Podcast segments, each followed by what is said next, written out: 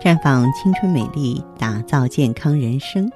各位听众朋友，大家好，您正在收听的是《普康好女人》节目，健康美丽热线已经为您开通了。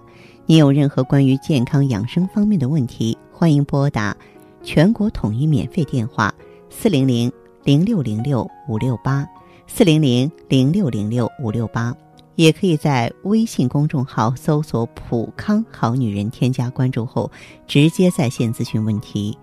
好，听众朋友，接下来呢，我们为姐妹们普及一下相关的专业知识，嗯，聊一聊如何走出阿胶补血的两大误区。提起阿胶呢，大家都知道，这是一种贵重的传统中药，很多中医典籍呢都称之为是补血圣品。现代呢，社会人们注重养生保健，阿胶成为众多养生爱好者，尤其是女性朋友啊推崇的保健品。阿胶的价格呢，也是近年来一直不断的攀升。那么，中医理论认为呢，阿胶之所以能够起到一个很好的补血的作用，并不是它能够直接改变人体血液的质量，而是能够起到一个聚集血液的作用，让血液的力量呢集中于一处，更好的将血液用于人体最需要的地方。这是因为呢。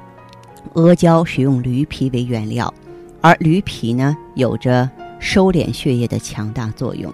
服用阿胶会改善人体局部血液供应的状况，但是如果人营养不足，自我的造血功能不强，血液总量得不到增加，即使暂时改善了身体的一些贫血的状况，但是总体健康状况是得不到改善的。所以说。补血最重要的是强健脾胃，脾胃是气血生化的源泉，脾胃功能强了，你粗茶淡饭也能起到补血的作用。所以不要盲目的迷信，甚至是夸大阿胶的补血作用。我们中医呢治病健身讲究的是辩证。不同体质的人对于中药的使用呢，都有着不同的要求。阿胶在古代呢，一般是给啊出血严重的病人来使用的，普通人很少当做保健品来用，因为服用阿胶有一些禁忌。这些禁忌呢，往往被现代人忽视，很容易吃着昂贵的阿胶，却损害了健康。阿胶它属于滋补品嘛，带有滋补品的通病，那就是性黏腻，不利于脾胃的消化吸收。现在人呢，大多都是脾胃虚弱，服用阿胶呢，就会加重脾胃负担，导致腹胀、食欲下降、恶心呕吐。阿胶的收敛性强，止血效果好，这也带来一个弊端，就是容易造成血液呢瘀滞不畅通，心脑血管不好的人容易出现血栓。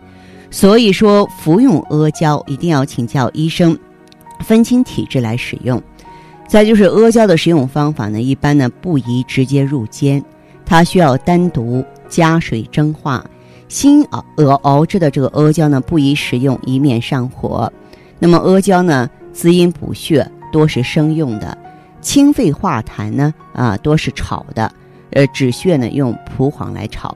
那么用于虚劳、咳血、便血、吐血等多种出血之后、失血后的一些头晕乏力。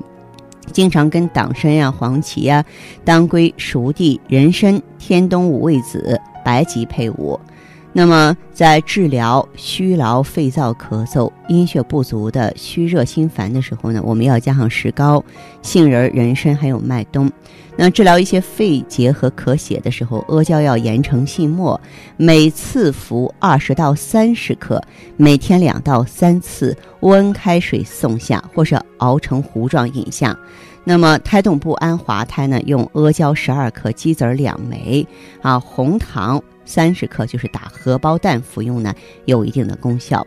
无论如何的话呢，希望大家呢都能够灵活的、科学的去运用，而不要人云亦云，听着别人用阿胶，听说阿胶不错，那么我也去跟风了。我觉得这样的养生是颇不理智的。呃，更多的养生知识，更多的专业指导，欢迎走进普康好女人。我们正在开通的健康美丽专线，也希望您记好，可以马上拨打。四零零零六零六五六八，四零零零六零六五六八。